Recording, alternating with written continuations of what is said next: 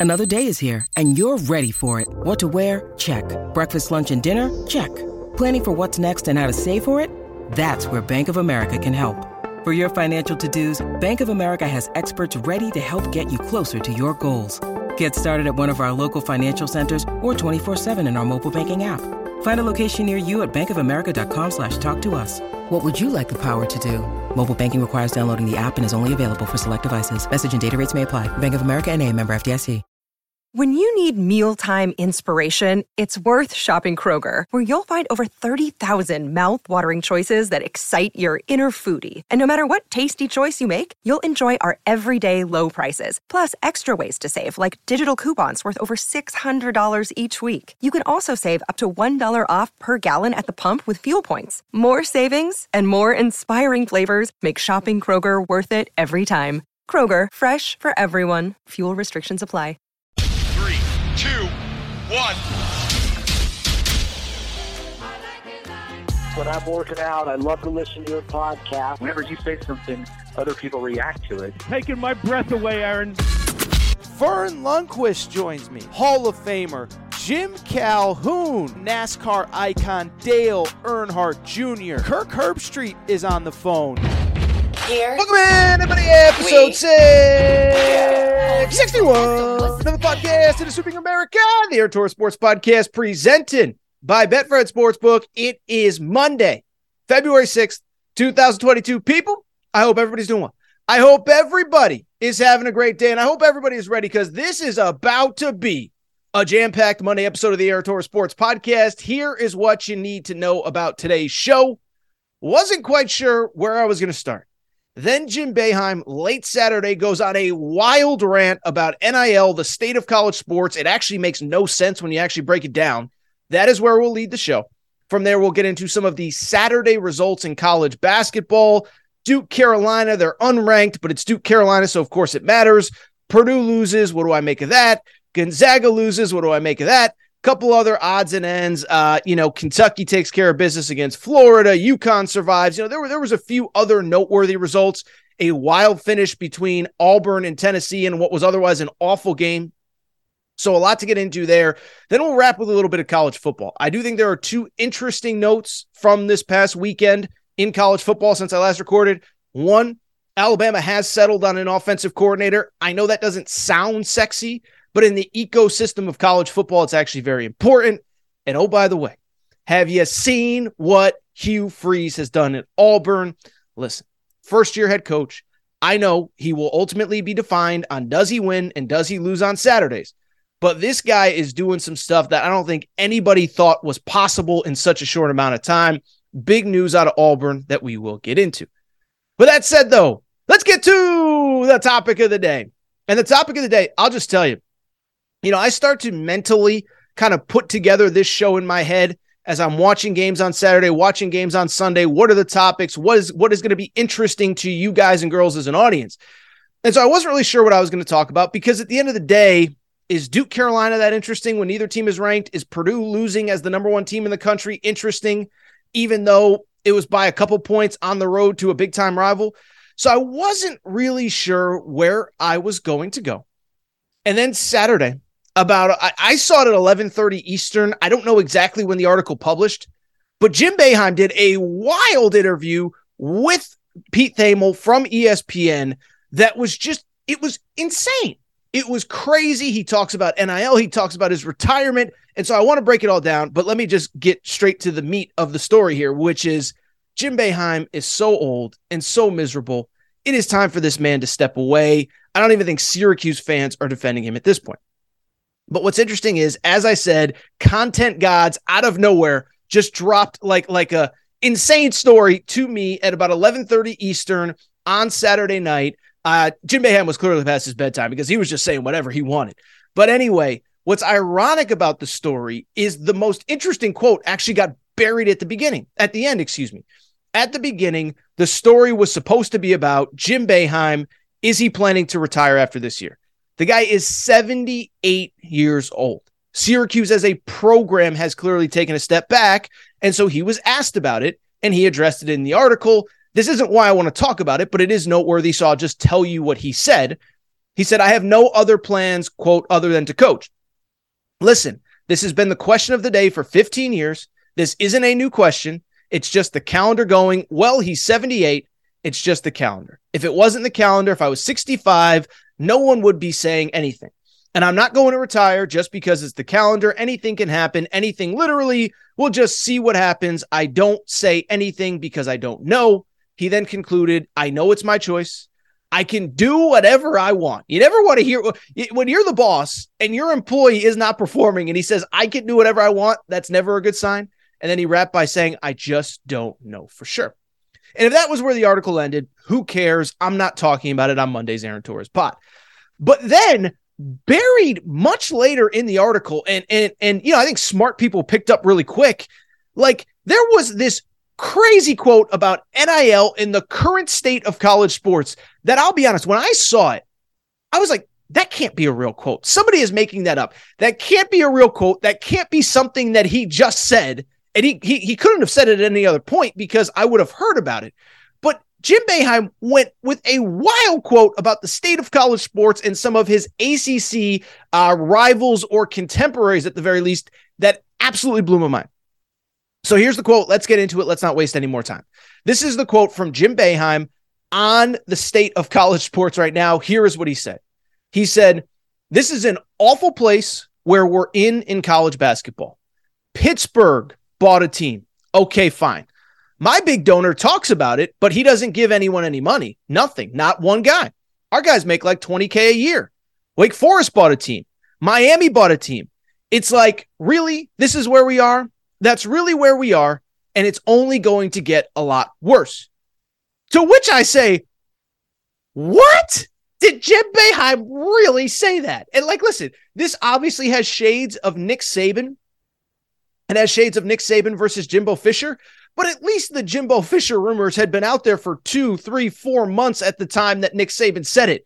For Jim Boeheim to come out of nowhere and to just start throwing grenades at Wake Forest and Pittsburgh, are you kidding me? So let's talk about it. Let's break it down. And first of all, what I would say, and I, I had a buddy on Fox Sports Radio because this happened during our show on Saturday, actually say this out loud. I thought it was pretty on point. Remember, this whole interview was in an article about him wanting to come back as the head coach of Syracuse next year. So, first of all, the, the world is so bad, but I'm probably going to come back, which we'll talk about in a minute. But really, I want to break down what he said because I could not believe that he said it. And not only that, I couldn't believe that he said it. I think it's awful. I think it's embarrassing. I think he I think he embarrassed himself. I think he he made himself look bad. I don't know if he was intending to make other schools look bad in this new NIL world.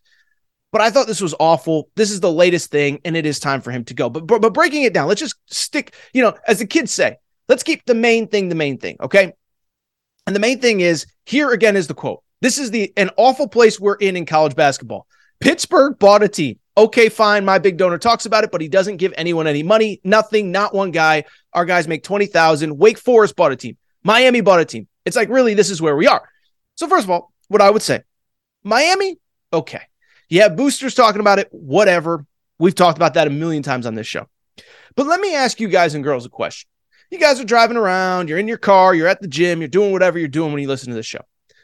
Let me ask you a simple question. When I talk to you, and when we think about big money schools that are clearly paying players, is Wake Forest the first one that comes to mind? The smallest school, by the way, in terms of total population, in terms of total student enrollment in the Power Five of all of college sports. Do you think of Wake Forest and do you think of Pitt because I'll be honest, I do not. And beyond that, let me first of all just say this.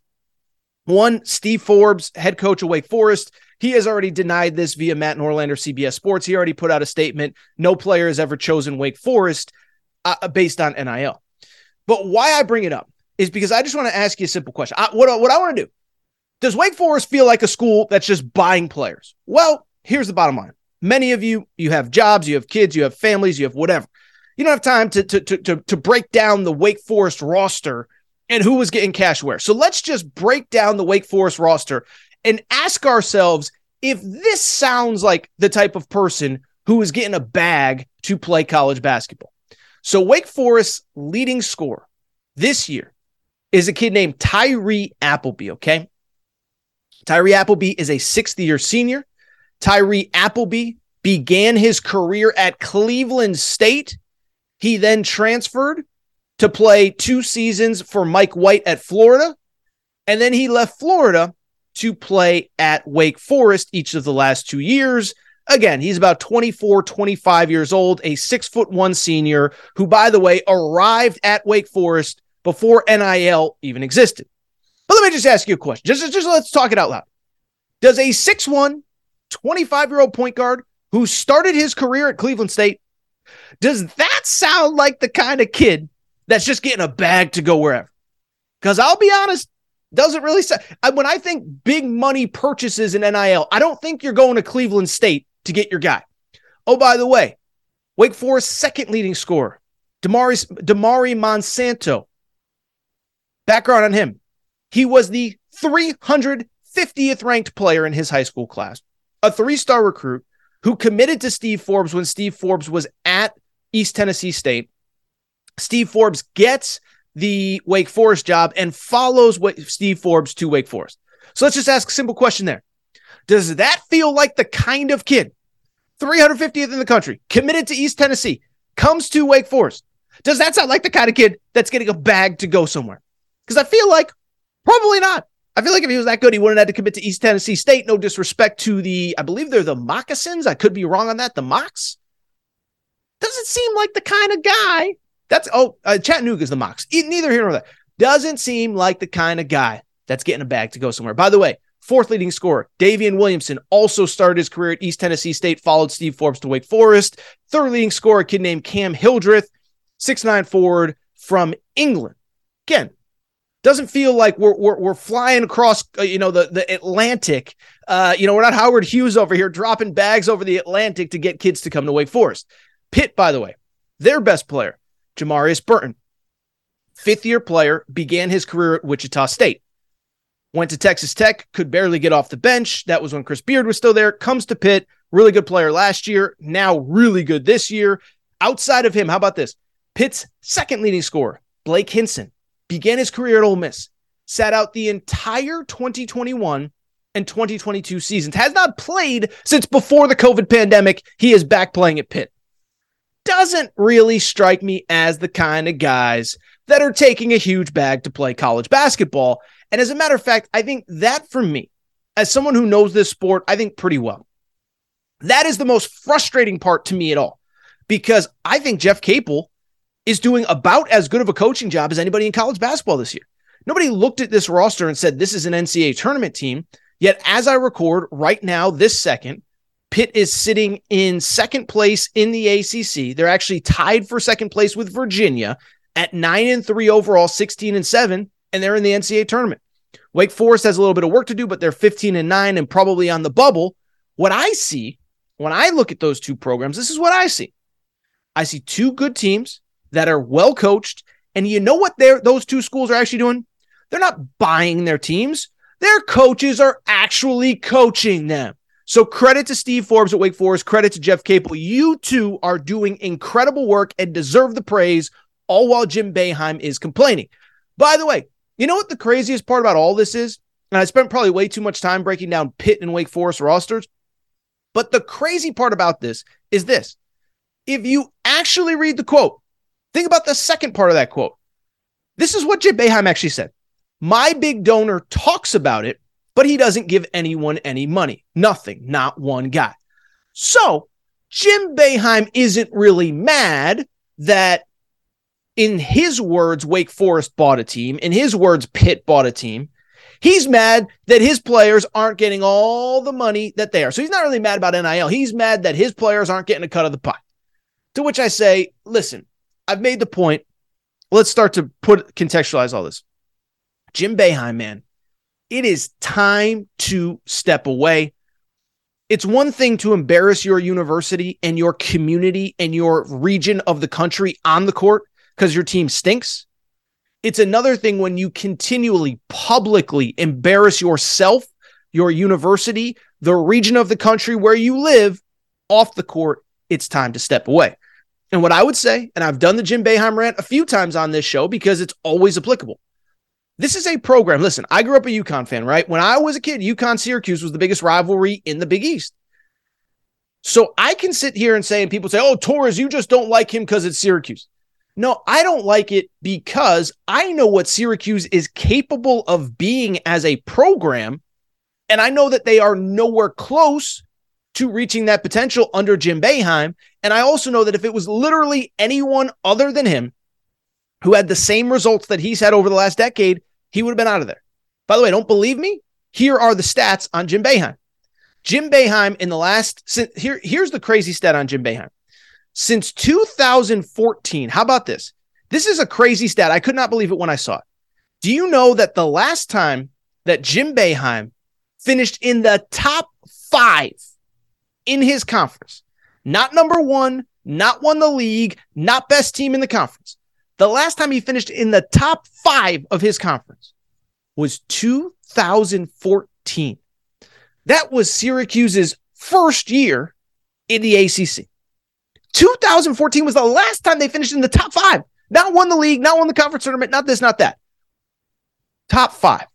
Beyond that, how about this? Here are Jim Boeheim's records in the last 10 years, and I'll be quick 18 and 13 in 2015.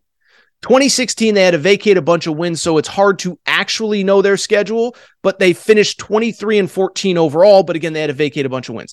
19 and 15 in 2017, 23 and 14 in 2018, 20 and 14 in 2019, 18 and 14 in 2020, 18 and 10 in 2021. Remember, that was the COVID year where we canceled a bunch of games. 16 and 17 last year, 14 and 10 this year. And so I bring it up. Since 2014, outside of a COVID year where he only played 28 games, Jim Boeheim has not lost fewer than 13 games in any season since 2013, 2014, excuse me. And yes, I get that he has made a few tournament runs. Most notably, he made a Final Four in 2016, Sweet 16 in 2018 and 2021. At the same time, though, what cannot be denied is that, like I said, it's bad. It's embarrassing. It's time for him to go. And I don't, I, I believe two things. One, I believe if Jim Boeheim was any other coach, he would have been fired a long time ago. But then also, I believe this. I don't even know if Jim Boeheim wants to coach Syracuse anymore. What I do believe is that he is a 78 year old guy that has nothing to do with his time and would rather just be the coach of Syracuse because it gives him something to do rather than he actually cares about what's the best for Syracuse, for the university, for the region. It's embarrassing, it's sad, and it's time for him to go. And what I'll say is, I'll give Syracuse fans credit. This year to me is the first time that I feel like they have actually they're like they're at their wits end, okay? I think for you know, 15 years ago he was still winning at a high level. Then he started to kind of lose the fastball, but you make an NCAA tournament run here or there, um, and and we'll forgive you. You know, you, you made a Final Four in 2016. How mad can we be? You made a Final Four in 20 or a Sweet 16 in 2018. How mad can we be? But then, I think this is what happened. So you're winning at a high level. Now you're not winning, but you're still making tournament runs. Now here was the issue the last couple years. He had his son Buddy Boeheim on the on the team, and then he brought his second son uh, Jimmy Boeheim, a grad transfer, into play for him. And so I think for most Syracuse fans, I think there was kind of this understanding. Well, you know, we really we could take him or leave him, but his kids are there. Once his kids leave, he'll go. Well, this year his kids are both gone, and he doesn't seem intent on retiring at any time soon. And so this feels like the year where Syracuse fans have lost, like, like they've just lost. They're, they're just ready to move on. They're ready to move in another direction. And I feel like he's being held more accountable for his behavior and his actions. Again, there was a dust up with a student reporter about two, three weeks ago. I forget all the details, but how long ago it was too. But it was about two weeks ago. And the student reporter asked kind of a fair question, reasonable question. He completely blew up. Now we have this. And so it's gotten to the point. He's 78 years old. The team has basically, for 99% of the season, been irrelevant for about a decade now. And on top of that, um, you know, really the last five, six years, it's just been really, really, really bad. So I, I don't know what happens. And Jim Boeheim claims that he gets to decide what his future is, but it feels like it's time. What I would finally say before I wrap is this, and I've said this many times on the show, so I want to make it clear. People say, oh, Torres, you're a UConn alum, so you just, uh, whatever. Here's the bottom line I am a UConn alum. I did go to games at the Carrier Dome when I was at school, and, and I've been to games at the Carrier Dome. And when the Carrier Dome is packed and the Carrier Dome is rocking and the Carrier Dome is what it can be, it is the most unique home court in all of college basketball. And I always think about that because I truly believe in my heart of hearts that Syracuse is a program. They should be in the top 15 every single year. I think when you walk into that dome, when you see the passion that the school, the city, the region has for Syracuse basketball, I still think it's one of the most underrated jobs in the country. And so I think there's a lot of people that kind of sit there and say, well, you know, what happens when Jim Boeheim leaves? I actually think it's the exact opposite. I think people are saying, well, do they take a step back when he leaves? Well, ninth in the ACC last year, eighth the year before, sixth the year before, seventh, tenth, seventh, ninth, eighth in the last decade. I don't think the program falls back after he leaves. I think he is the one holding them back. I really do hope that he decides to step away. It's time. He's grumpy and he's embarrassing the university. He's embarrassing the university. All right, this is what I want to do. I do want to take a quick break. And when I come back, we're going to get to some of the actual on the court results on Saturday. One game we will not be talking about, by the way Syracuse beat Boston College on Saturday. This is where this rant all started. Going to take a quick break. We'll be right back.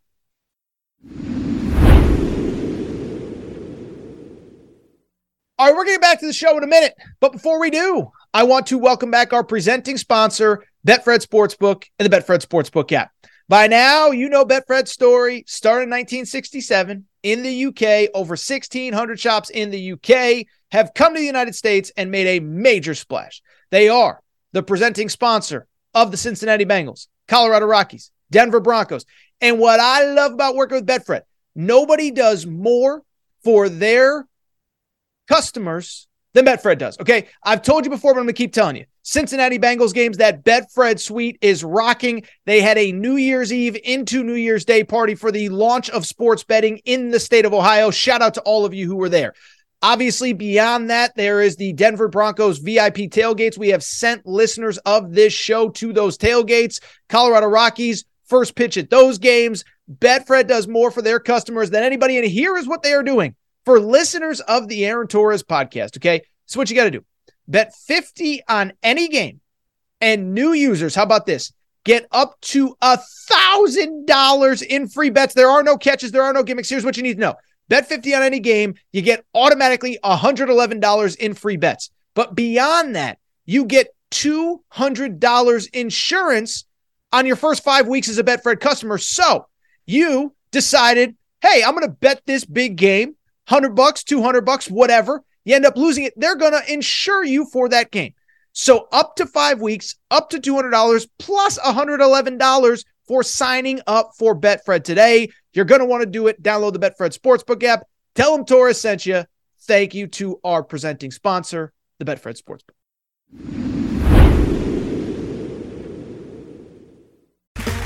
Okay, round two. Name something that's not boring. A laundry? Ooh, a book club computer solitaire, huh? Ah, oh, sorry, we were looking for Chumba Casino. That's right. ChumbaCasino.com has over 100 casino style games. Join today and play for free for your chance to redeem some serious prizes. ChumbaCasino.com. No purchase necessary. Full prohibited by law. 18 plus terms and conditions apply. See website for details.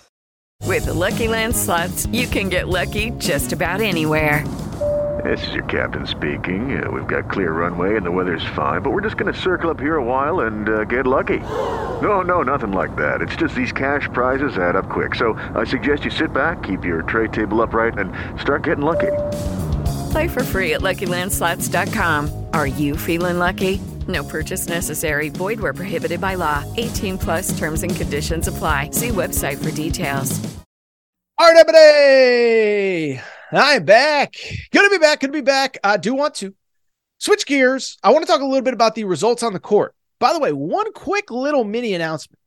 I think we'll do a Tuesday bonus episode of the Aaron Torres pod. So, my buddy, John Jastremski, if you know the name, previously worked at WFAN in New York. Now he is a host of a podcast on the Ringer Podcast Network known as New York, New York. Great friend of mine is from New York, went to Syracuse, and covers St. John's. And so we're going to have a wide ranging interview where we talk a lot about the Syracuse situation with Boeheim. Is it time for him to go? And also, you know, Pitino to St. John's is my personal life's mission at this point. So we'll have him on on Tuesday.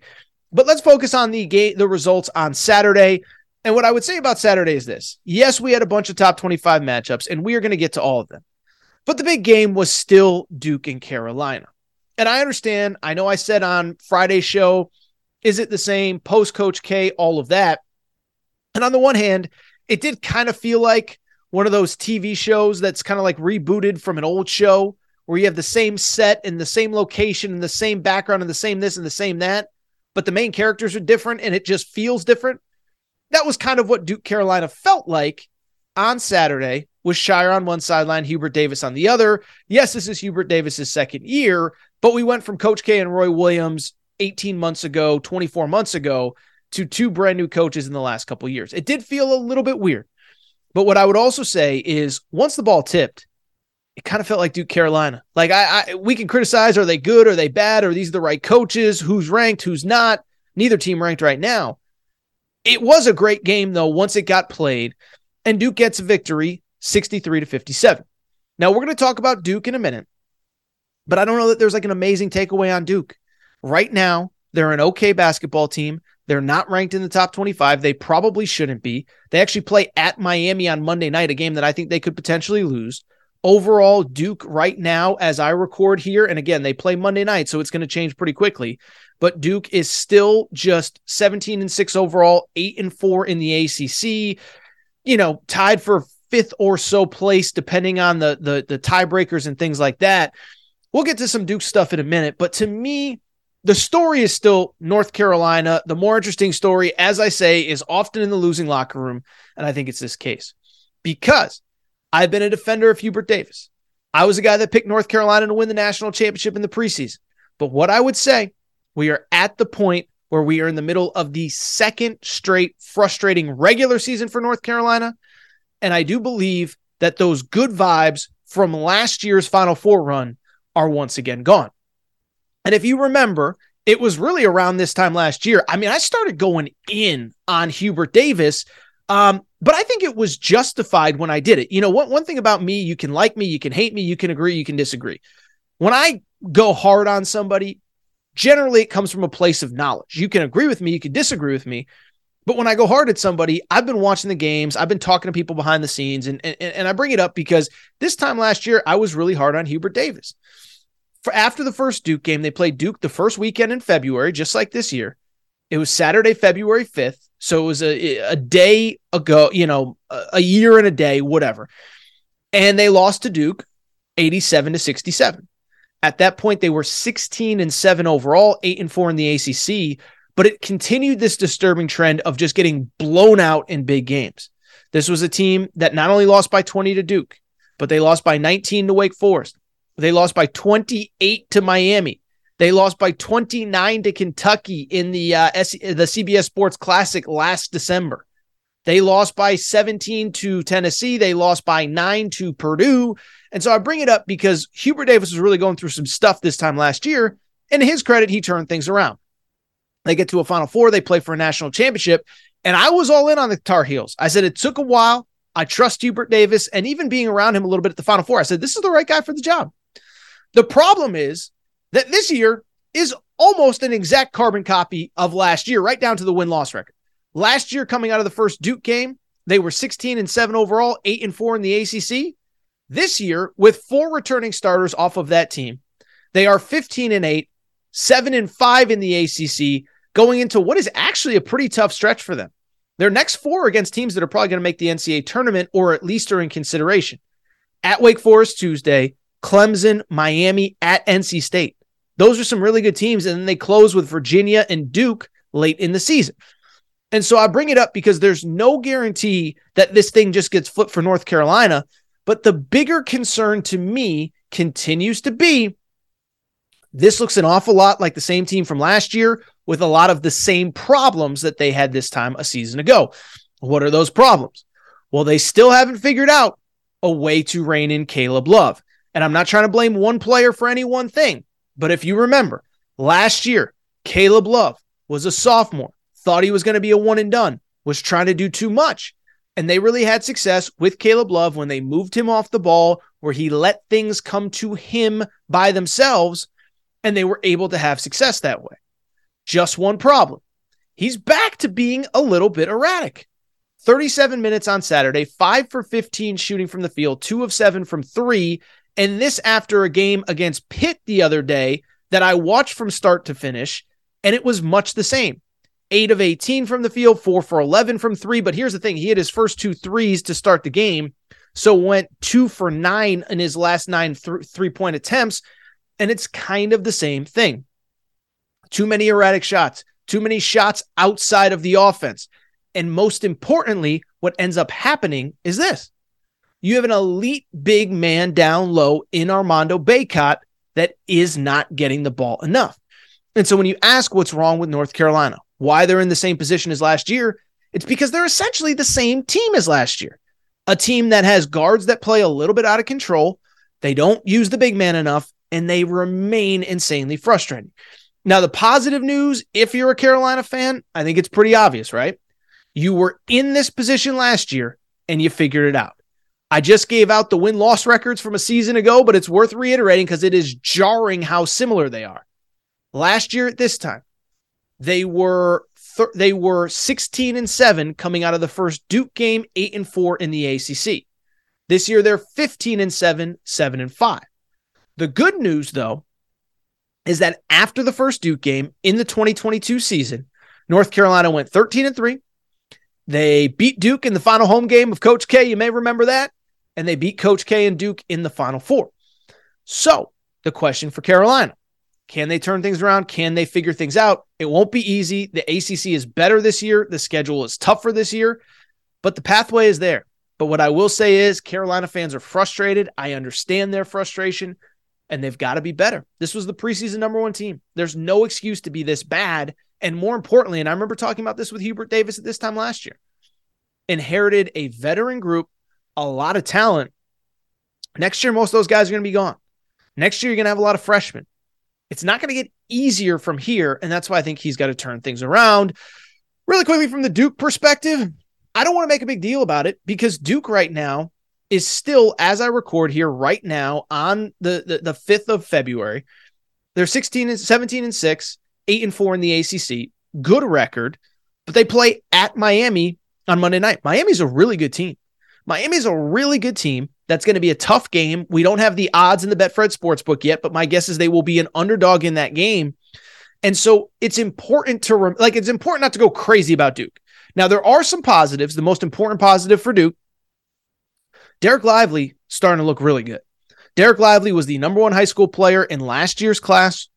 He commits to Duke, and he was really kind of a defense energy hustle guy that spent most of the year banged up. And then even when he got healthy, just couldn't figure it out. Well, this was by far his best game. Four points, 14 rebounds, eight blocks. And I'm not saying you're going to get eight blocks every game, but if he can channel that, if he can be that guy the rest of the way, I actually think Duke can be a halfway decent team. Now, Duke, like Carolina, they have a tough schedule ahead themselves. Like I said, they play at Miami on Monday. That game is not easy. Then at Virginia next Saturday. They still got to see our buddy Syracuse, Jim Boeheim later on in the year and they play NC State and North Carolina and close things out. Just bring it up to say things are better. I'm not going to go crazy. The other important note on Duke, Jeremy Roach, the only returnee from last year's Final Four team, he is starting to figure it out as well. He was excellent in this game. He was excellent for Duke, finishing the game overall with 20.7 rebounds and five assists. Tyrese Proctor, a freshman from Australia, starting to play well as kind of a number two guard. And I'll give credit where it's due. I could see the scenario where Duke uses this to build a little momentum. But again, at Miami on Monday, at Virginia on Saturday, it's not going to be easy. With the Lucky Land slots, you can get lucky just about anywhere. This is your captain speaking. Uh, we've got clear runway and the weather's fine, but we're just going to circle up here a while and uh, get lucky. No, no, nothing like that. It's just these cash prizes add up quick. So I suggest you sit back, keep your tray table upright, and start getting lucky. Play for free at LuckyLandSlots.com. Are you feeling lucky? No purchase necessary. Void where prohibited by law. 18 plus terms and conditions apply. See website for details. Hey guys, it is Ryan. I'm not sure if you know this about me, but I'm a bit of a fun fanatic when I can. I like to work, but I like fun too. It's a thing. And now the truth is out there. I can tell you about my favorite place to have fun Chumba Casino. They have hundreds of social casino style games to choose from, with new games released each week. You can play for free anytime, anywhere. And each day brings a new chance to collect daily bonuses. So join me in the fun. Sign up now at chumbacasino.com. No purchase necessary. VGW Group. Void were prohibited by law. See terms and conditions. 18 plus. Couple other results from the weekend. One, Purdue was number one in the country, goes to Indiana, faces my boy Mike Effin Woodson, and they fall 79 to 74 to the Hoosiers. Purdue only their second loss of the year. They lost to Rutgers at home earlier. Then they lose to Indiana at home late. In terms of this game, listen. First of all, credit Indiana, man. Great atmosphere, great environment. Second year in a row that they've beaten them in Bloomington. And Trayce Jackson Davis, I can't emphasize this enough. This dude is playing like an All American. Now, I don't want to say on the game he was better than Zach Edey because Zach Edey was awesome but finished with 25, 7, and 5 blocks on Saturday. And again, this after a stretch that includes 25 and 21 against Minnesota, 31 and 15 in a win over Michigan State. And so it's important because we make fun of Indiana and how good are they and blah, blah, blah, blah, blah, and this and that. They look really freaking good right now. Overall, they've won six of seven. Overall, I would argue, uh, you know, obviously, look, if you beat Purdue, you can't really argue that anybody's playing better than Indiana. And after they struggled to start the league play, they struggled in losing to Penn State on the road and Northwestern at home. They're now 16 and 7 and in tied for third place in the Big 10 overall. And what's most important, I think this is really important. They're starting to figure out how to play without Xavier Johnson. He was their starting point guard. He was the guy that initiated all this offense, and he was the guy that got hurt against Kansas when they played at Phog Allen Fieldhouse in December. He goes down. They it took him a while to figure it out. Jalen Hood Schifino, true freshman, has been phenomenal. I tell you, Indiana's looking really, really, really good right now. Credit to the Hoosiers. But to me, the story is obviously in this one. It is the Purdue Boilermakers. And the, and the one thing I, I, I want to do, and I want to be fair, I'm not going to go crazy on Purdue. It's worth noting, I have not been a huge Purdue guy all season. No knock on Purdue, no knock on Matt Painter, but my concern with Purdue has always been pretty straightforward. Said, I really don't know what they get consistently outside of Zach Edey. They're all American. Well, Zach Edey had 33 points and 18 rebounds on Saturday against Indiana and they still lost. And so that comes down to essentially exactly what I've been talking about. Second highest scorer was Fletcher Loyer with 12 points, but Purdue overall has two fr- their their second and third leading scorers are two, a pair of freshman guards. And I think this is important. I, I heard LaPhonso Ellis bring this up on college game day on Saturday, or I, uh, somebody referenced it anyway. You look at Purdue, and this has been my concern with them is that do they have those guards that can take over? Fonzo Ellis said, do they have an NBA guard on their roster? I don't think they do. And so you get to March, plays break down, things happen. This is why it's so important to have a guard that can make plays. Kentucky fans, you know what I'm talking about. Every year, Calipari, this is you can criticize Calipari for whatever. He always finds that guard that can make plays when everything else breaks down. John Wall, Brandon Knight, um, you know, this year it's Cason Wallace. In the past, it's Tyler Ulis, now an assistant coach, Derrick Rose. You need those guys. Trying to think of other teams, other programs. UConn's probably the best example. Kemba Walker, Shabazz Napier, Villanova's had those guys. At some point, you need a guy to just go make a play. I don't know if Purdue has them. So I'll be curious to see how they handle things going forward. I think they're worthy of being ranked number one in the country as they were going into the weekend. And I think they're worthy of being a number one seed and all the things that are going to come with it. Be interesting to see how they bounce back. They play Iowa on Wednesday or Thursday, excuse me, then at Northwestern at Maryland. Maryland still has not lost at home. Maryland tied for third with Indiana, and it's really about a five way tie for third place in the league. Purdue, I think, will be fine in league play. I do worry about the NCAA tournament, the one and done. Do they have anybody that can beat you besides Zach Edey? Quick couple other scores. You know, Iowa State smacked Kansas on Saturday. I don't think there's a huge takeaway. I've talked to you about Kansas, the good and the bad. And they really, Jalen Wilson, their wing is an All American. When they get contributions from others, they have success. When they don't, they fail. Well, Dajuan Harris, who had eight points, eight assists against Kentucky and 18 points against Kansas State the other night, Dajuan Harris had two points in this game.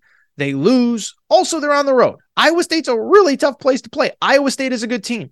As I said on my show on Friday with Jamie and Christian, that is a team that is capable of making the Final Four. I think healthy, there are six teams in the Big 12 that can make the Final Four Kansas, Kansas State, Iowa State, TCU, uh, Texas, who we'll get to in a minute. And who's the other one that I am missing outside of Texas, Iowa, Iowa, or Texas, Iowa State, TCU, Kansas, Kansas State, and Baylor. That's six teams that I think can make a Final Four. Iowa State wins. They're really good. They're really well coached. By the way, credit to TJ Otzelberger. If you remember, this guy last year, Iowa State, his first year at Iowa State, was picked to finish 10th. They make the NCAA tournament. They make the Sweet 16 in the NCAA tournament. He loses his best player, Tyrese Hunter, to the transfer portal. He ends up at Texas. Iowa State picked to finish eighth this year. They are currently trending as like a top three seed in the tournament. By the way, Kansas State was picked to finish 10th. They're doing pretty good as well. Speaking of Kansas State, they lost at home to Texas. To me, I think people are going to make this a Kansas State thing. This to me is a Texas thing. How about we take two minutes? And I know we criticize Texas for everything in sports. Texas, they're not back. They're this, they're that, the other thing. You understand? They had players that went to bed one night on a Sunday about a month ago, six weeks ago, and Chris Beard was their head coach, and they woke up and that head coach was in jail, and that that team has basically not missed a beat even without Chris Beard and is currently sitting alone in first place in the Big 12. And so rather than tearing down, you know, Kansas State and what does it mean and why did they lose, I actually think it's a positive for Texas. Texas, since Chris Beard got suspended, remember they had a game that night against Rice that went to overtime. They were seven and one when Chris Beard got let go or when Chris Beard got suspended. They're currently 18 and four, which means they've gone 11 and three in the toughest conference in college basketball. I'm impressed by this Texas team. I think it was a great win. I'm not going to take anything away from them. No else I'm not going to take anything away from Gonzaga. I know on a day like today, it'd be easy for me to come on and say, I tried to tell you Gonzaga wasn't that good. It's like, well, I've done that, but they showed out pretty well at St. Mary's. They were in complete control for most of the game. They fall apart late. They do not get the win, but I'm not going to criticize Gonzaga uh, for losing on the road to a top 20 St. Mary's team. Uh, I think Gonzaga is going to be fine. I think they're limited in who they are and what they're capable of. I've never loved their guards, but they're a team, you know, they'll be a three seed. They'll make the Sweet 16. Then they'll run into an Alabama, who ironically they beat this year, but they'll run into somebody better and they'll get the, the, their Sweet 16 type team. And that's fine. That's who they are. I will say it's interesting. You look at Gonzaga right now. They're talking about going to the Big 12. Remember that story from the summer? Big 12's having meetings right now about what the future of that league looks like. I think Gonzaga should stay in that WCC. Uh, a couple other results. UConn survives Georgetown. I've done the UConn rant. I'm over it. They play too many players. They need to tighten up the rotation. Andre Jackson, maybe their best NBA draft prospect, although I think that's Jordan Hawkins. They need to put the ball in his hands. Tristan Newton has been playing very well for them, so credit to him. UConn barely survives Georgetown, but they play Marquette at home on Tuesday.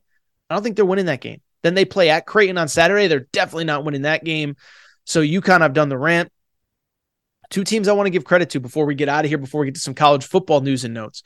One, Arizona. Arizona quietly this weekend smacked the ever loving you know what out of Oregon and Oregon State. They beat Oregon by 15. They beat Oregon State by 32 on Saturday night. I saw a quote from Tommy Lloyd, something to the effect of basically his starters came to him at halftime and said, You can take us out. We're good. We ain't losing this game. They were up 26 at the half. They end up cruising to a victory. That's one where you get the bench a lot of minutes. Uh, you know, I think I'm looking right now. They had about 13 players play, 14 players play, including um, including uh, including walk-ons. But Arizona quietly, and I think this is important. Arizona quietly has won uh, six straight. They took care of the LA schools. They took care of the Oregon schools. And remember, this is important. If they get that number one seed out west, the West Regional is in Vegas. Vegas is basically Arizona home turf. That could be a very nice pathway for Arizona to the Final Four, but they get back to back wins. The other team I'll tell you about, man, listen, it, it, wasn't always pretty. It wasn't as close as it should have been. It was too close, closer than it should have been. But Kentucky won another one, man. Kentucky won another one. And listen, I will forever have to own the fact that the day they lost to South Carolina, I said the Kentucky, the, the Calipari era is over. It's dead. It's never coming back. Well, since that day, they have won six of seven. They won at Tennessee. They beat Texas A&M at home. The only loss is to Kansas in a game they could have won. And don't let the final score fool you. They were the significantly better team than Florida. Cason Wallace coming into his own. Remember, he missed Tuesday night's game. Well, he responds 20 points for him, 17 points for Jacob Toppin. Oscar Tshiebwe, I will say, I mean, I think the, the, the jury's out on him. If you have a true seven footer, you're going to give Oscar Tshiebwe trouble. But Kentucky gets the win. And I'll tell you, they are going to hit a tough part of the schedule coming up. They have Arkansas at Rupp Arena on Tuesday. Later on in the month, they have Tennessee at home, Auburn at home, and they close with Arkansas on the road. But Kentucky starting to turn a corner, starting to play what they're capable of. This is what I want to do. Take a quick break, come back. And when I come back, two college football stories that we got to discuss. Take a quick break. We will be right back. With LuckyLand Slots, you can get lucky just about anywhere. Dearly beloved, we are gathered here today to. Has anyone seen the bride and groom? Sorry, sorry, we're here. We were getting lucky in the limo and we lost track of time. No, Lucky Land Casino, with cash prizes that add up quicker than a guest registry. In that case, I pronounce you lucky. Play for free at LuckyLandSlots.com. Daily bonuses are waiting. No purchase necessary. Void where prohibited by law. 18 plus. Terms and conditions apply. See website for details.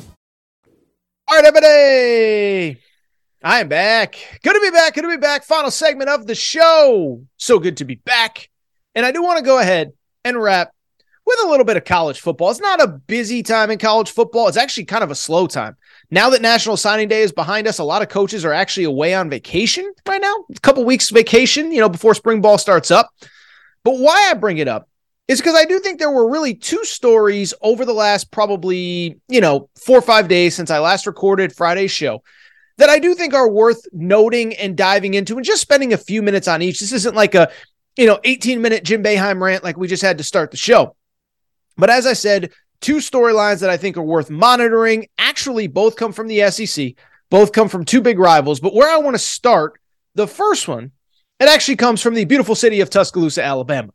The last time we talked Alabama football, well, Nick Saban didn't have a coordinator at either spot.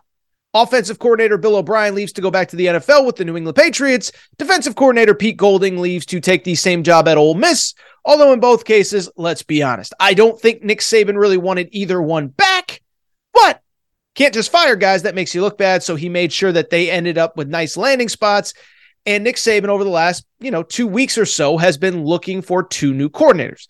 And so I bring it up because late last week we really started to get some smoke about what could be potentially happening with the offensive coordinator position. A few big names were out there, but early in the week we find out that they interview a guy named Ryan Grubb who was part of the staff at Washington this year. Washington went 11 and 2. Washington was really good. They won the uh, Alamo Bowl against Texas, and Ryan Grubb ultimately decides to stay at Washington. Does not, I, I don't even know if he was technically offered the job, but decides to stay at Washington. Then Thursday, right as I was getting set to record, he started to hear some buzz about Tommy Rees, the 30 ish year old Notre Dame offensive coordinator. And on Thursday, he actually flew to Tuscaloosa to meet with Nick Saban. Um, it wasn't rumor, it wasn't innuendo. You saw pictures of the actual Alabama plane landing in South Bend. Um, but as I recorded Thursday, Tommy Rees flew back to South Bend, and there was no official word one way or the other on if he had been offered the job or if he would take the job if it, if he was even offered. Well, Friday we get the news. Friday it becomes official. Friday, Tommy Rees becomes the head, the offensive coordinator with the Alabama Crimson Tide. And it's really interesting because this is one of those stories. I think there's two really strong, passionate sides to each side of the argument. Some people really love the hire, some people really hate the hire. I'll be blunt. I think I actually fall somewhere in the middle where I understand the concerns of certain people, but I also believe that there is a lot of reason for excitement with this hire as well. Besides the fact just that it's Nick Saban, and I'm sorry, despite the fact that both coordinators weren't very good last year, I still believe in them. But let's get into it. Let's discuss really quickly because, I, like I said, I, I understand people who are a little bit concerned about Tommy Rees coming in as the Alabama offensive coordinator. And the more I think about it, I think the concern really kind of stems from, in my opinion, three places. I think, first of all, we have to remember the Alabama offensive coordinator job. Since Lane Kiffin made it the sexiest, you know, assistant coaching job in college football, this has been a very coveted, very desired job held by very high profile people. Lane Kiffin, a former USC head coach, had the job. Mike Locksley, who I get it was coming off of a, you know, he had been a head coach, didn't work out, still a former head coach coming in to be the offensive coordinator. How about this? People forget Brian Daboll for a year, the current New York Giants head coach, was the offensive coordinator at Alabama for a year. And of course, Steve Sarkisian, who for all his personal issues was a USC head coach, came in to be the offensive coordinator. Oh, by the way, Bill O'Brien, who most Alabama fans were not fans of, um, he was a former NFL head coach. And so, like, I remember doing the segment at the time that he got hired, and it was like, wow, Saban convinced a former NFL head coach to not only come back to college, but to be an assistant. That's kind of incredible. So, I do think when Tommy Rees got the job, I think there was this whoa. We went from hiring Lane Kiffin and Steve Sarkisian and Bill O'Brien, former high profile college head coaches, former high profile NFL head coaches, um, to this job. And Tommy Rees just doesn't fit that bill. I also think there's some concern from Alabama fans or just college football in general because there were a lot of big names linked to this job. Now, I don't know how interested some of these guys were, but here are some of the names that were linked to the job when we knew that Bill O'Brien would not be back. Cliff Kingsbury, once he was fired with the Arizona Cardinals, did he really want the job? I don't know. He's in Thailand right now, hanging out, drinking Mai Tais. But bottom line is, he was linked to the job. Scott Frost linked to the job. Did he really want it? Is he enjoying the buyout life? He has more money than he can ever spend. I don't know if he really wanted it, but his name was linked to the job. Jeff Lebby, of course, the offensive coordinator at Oklahoma, one of the bright young minds many believe offensively in college football was linked to it. And also on top of that, Joe Brady, who of course was the the passing game coordinator with LSU, he was linked to the job. LSU under Joe Burrow when he worked with Joe Burrow was linked to the job. So I'm going on and on. But the point I'm trying to make previously high profile guys had held the job, high profile guys were linked to the job. And so when Tommy Rees gets the job, there's some concern. And then I think when you do look into his resume, I can see the concern for Alabama fans. You go back to this year, Notre Dame ranked 60th in all of college football in total offense. They were not very good early in the year. They were not very good against elite teams. If you remember early in the season, um, they played at uh, they played at Ohio State in week one. It did not go well. On and on throughout the rest of the early part of the season. 10 points against Ohio State. They lose to Marshall at home. Uh, you know, 14 points in a loss to Stanford. But what I will say, and let's get into some of the positives, the offense did get better. So, bottom line is, I understand Alabama fans. You think you're going to get a Cliff Kingsbury, a Joe Brady, a somebody like that. Then you hear Tommy Rees. Then you look at the stats. Then you're not overwhelmed and I understand where you'd be concerned. What I would also say, though, I actually think there's some reason for excitement. First of all, I, I don't think this can be understated enough. Tommy Rees, as I record here right now, is 30 years old to be 31 in May. Most all of his adult life has basically been spent at Notre Dame. Played there for four years, hasn't been assistant coach there since 2017 after a brief stop in the NFL. And so I bring it up because I don't want to say he's a made man, but to get him to leave that comfort zone, I don't think you can undersell that. I don't think you can undersell that whether you love it or not. You just went and got Notre Dame's offensive coordinator who is an alum who was retained by Marcus Freeman. Now there could be other things. Maybe Tommy Rees kind of sees the. Maybe Tommy Rees sees Notre Dame as a sinking ship. Maybe he believes that this will lead him to get a head coaching job, or maybe he just really wants to work for Nick Saban. The other thing that can't be understated here Remember who else wanted Tommy Rees? Brian Kelly. Brian Kelly, when he took the LSU head coaching job, tried very hard to get Tommy Rees to, to come with him to LSU, and he decided to stay. Now, again, I understand that over the course of a year, things change. I understand that Brian Kelly, as great as he is, he's not Nick Saban. And you get the chance to work with Nick Saban, you probably don't turn it down. But the fact that Brian Kelly wanted him, the fact that Notre Dame, his alma mater, had him and he decides to leave, I think that's kind of a big deal. And I also think, I'll say this like, I think sometimes in life, a negative, something that's perceived as a negative can actually be a positive, right? Is that everyone's, oh, he's 30 years old, only at Notre Dame. Well, 30 years old doesn't have to be a bad thing. 30 years old in many cases might be a good thing. What was the complaint about Bill O'Brien, the offensive coordinator this past year for Alabama? The complaint was he's too stubborn. He's too rigid in his play calling. He doesn't establish the run. He relies too much on Bryce Young. Well, you know what that sounds like to me? That sounds like a guy that is in his mid 50s that has been running the offense that he's been running for a very long time. And he doesn't want to change, even if he probably should. You know who else that kind of sounds like? Jimbo Fisher. You know who else that kind of sounds like? Jim Boeheim, who we talked about to lead the show. So at the end of the day, maybe having somebody young, having somebody that's not as rigid, that is willing to listen and take in other ideas, almost be coached by Nick Saban. Now, I understand you're bringing him in to be the offensive coordinator. You don't want Nick Saban holding his hand like he's a GA or a first year coach. But I also think like the fact that he's probably going to be receptive to working for Nick Saban is a big thing. And the most important thing that cannot be understated, this is really important. He never had talent at Notre Dame like he did, like he will at Alabama. Went ahead and looked it up. In his years at Notre Dame, here's what you need to know 2023, whatever. I, I don't think Mike Mayer, the tight end, will be a, a high draft pick, but just talking about skill position players, these are the quarterbacks that he worked under. He worked with Ian Book, Jack Coan, Tyler Buchner, Drew Pyne. By the way, Drew Pyne, a Connecticut kid, so you know I got his back. But come on, that ain't exactly Bryce Young and Tua Tagovailoa and Mac Jones and and Jalen uh, Jalen Hurts. And I get that Alabama's got to figure out who their quarterback is going forward. Is it going to be Jalen Milroe? Is it going to be uh, Ty Simpson, the, the, the backup this year, the the, the hotshot redshirt freshman? So I understand they don't nef- definitely know who it's going to be, and whoever they get probably isn't going to be Bryce Young. But he never worked with a quarterback like what he's going to have at Alabama. He's never worked with the wide receivers that he's going to have at Alabama. Uh, by the way, I looked it up.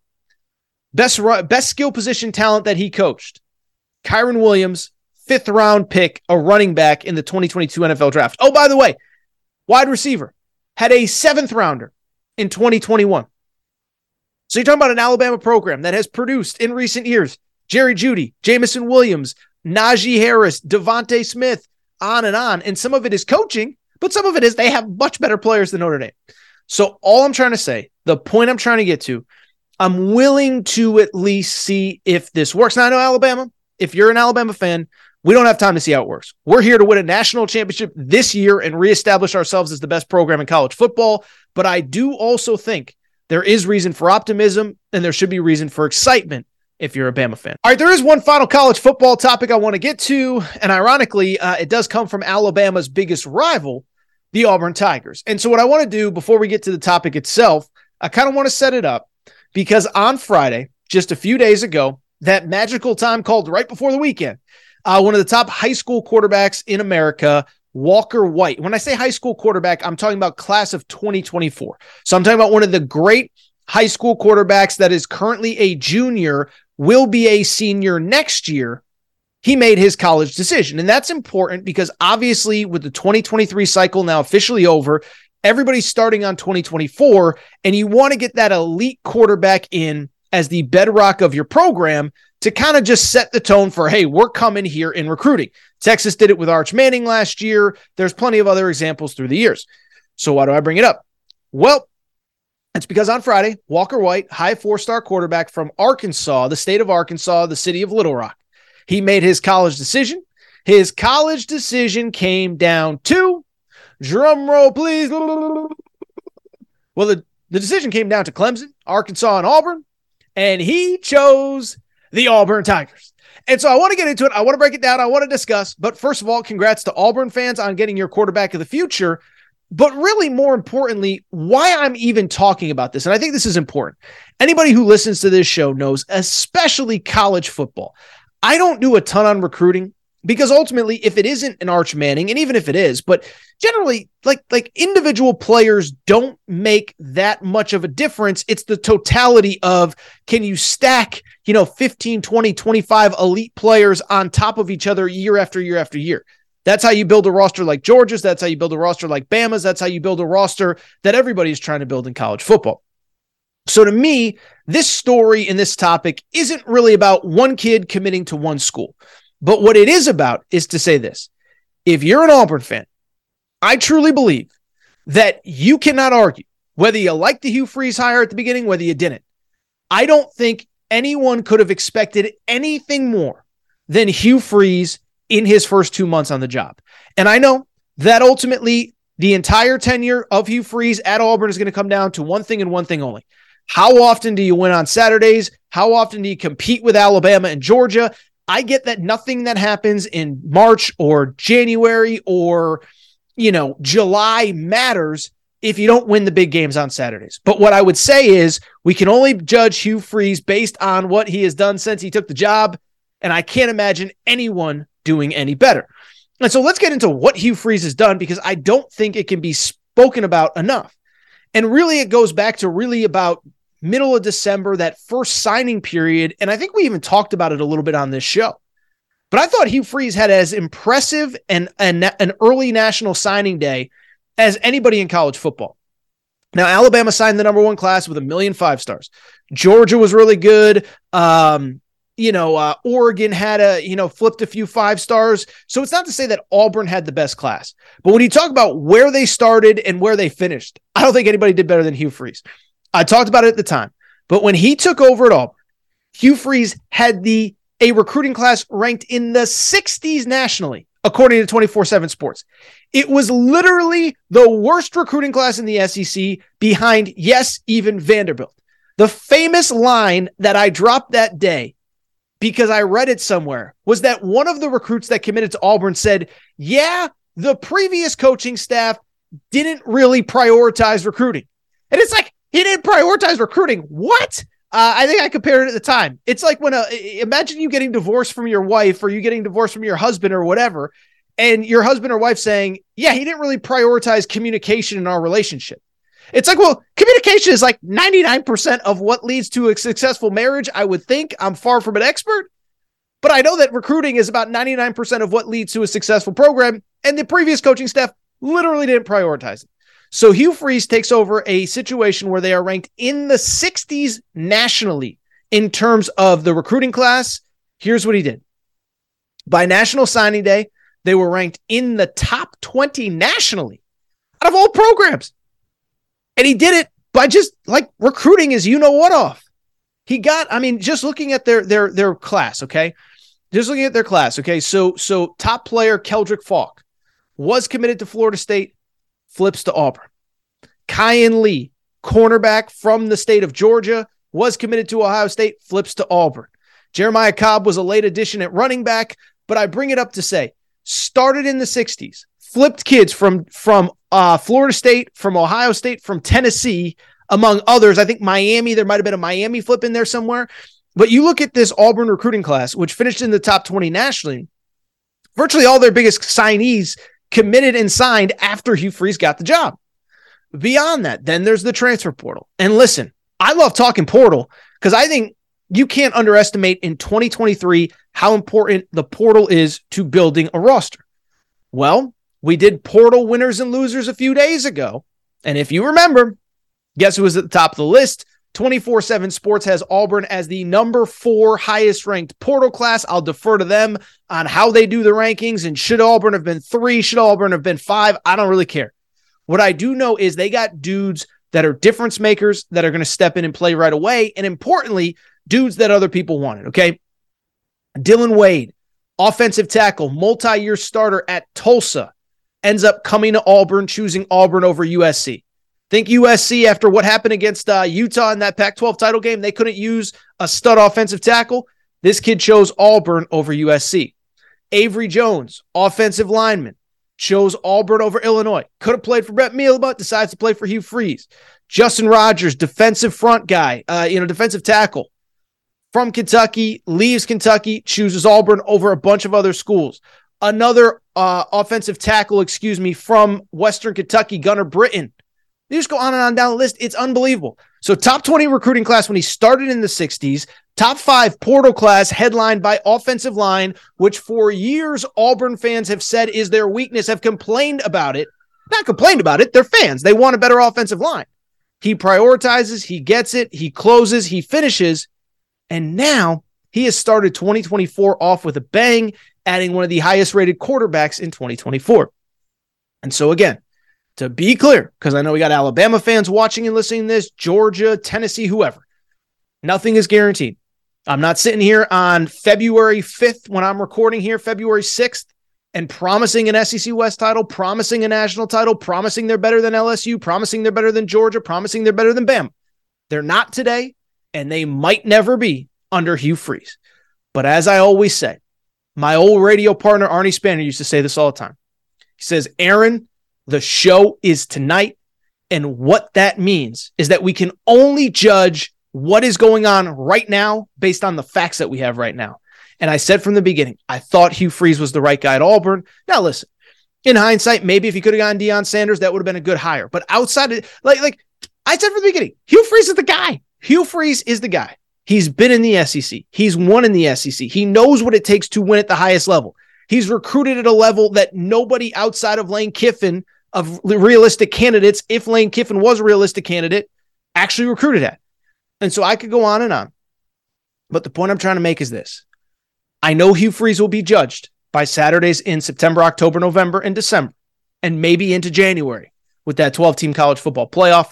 But we can only go based on what we know right now. And as I said, I think Hugh Freeze has done as good of a job as anybody could have expected through two months at Auburn.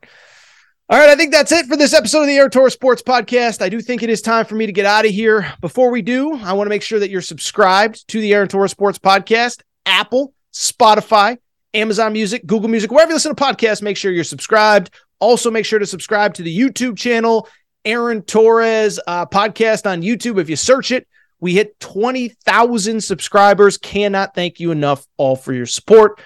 You're not following on social media, at Aaron underscore Torres on Twitter. We have all the team specific pages. Torres on Auburn if you're an Auburn fan. Torres on Bama if you're a Bama fan. Torres on UK if you're a Kentucky fan. Torres on the Hogs. Torres on the Vols. Torres on UConn. Torres on Arizona. I bring it up to say media empire is growing. And if you don't even like me, make sure to follow those pages. They are run by young people, students, interns, whatever, that do a great job. They are fan pages and they are awesome. That is all for today's show, though. It is time for me to get out of here. Shout out to Torrin Craig. Shout out to Rachel, who hates my voice. Shout out to JJ Redick, you FN. Unblock me, bro. I'll be back. By the way, Tuesday episode, we're going to have a special episode, a college hoops episode. John Jastremski, I said it earlier, from The Ringer, has agreed to come on. He is a Syracuse alum who lives in New York. We're going to talk Syracuse. We're going to talk St. John's. It's going to be a fun one, fun little extra episode for you. Everybody have a good day. I will be back on Tuesday. With the LuckyLand Slots, you can get lucky just about anywhere. This is your captain speaking. Uh, we've got clear runway and the weather's fine, but we're just going to circle up here a while and uh, get lucky. No, no, nothing like that. It's just these cash prizes add up quick. So I suggest you sit back, keep your tray table upright, and start getting lucky. Play for free at LuckyLandSlots.com. Are you feeling lucky? No purchase necessary. Void where prohibited by law. 18 plus terms and conditions apply. See website for details. Hello, it is Ryan, and we could all use an extra bright spot in our day, couldn't we? Just to make up for things like sitting in traffic, doing the dishes, counting your steps, you know, all the mundane stuff. That is why I'm such a big fan of Chumba Casino. Chumba Casino has all your favorite social casino style games that you can play for free anytime, anywhere with daily bonuses. That should brighten your day a little. Actually, a lot. So sign up now at chumbacasino.com. That's chumbacasino.com. No purchase necessary. Group. Void were prohibited by law. See terms and conditions. 18 plus.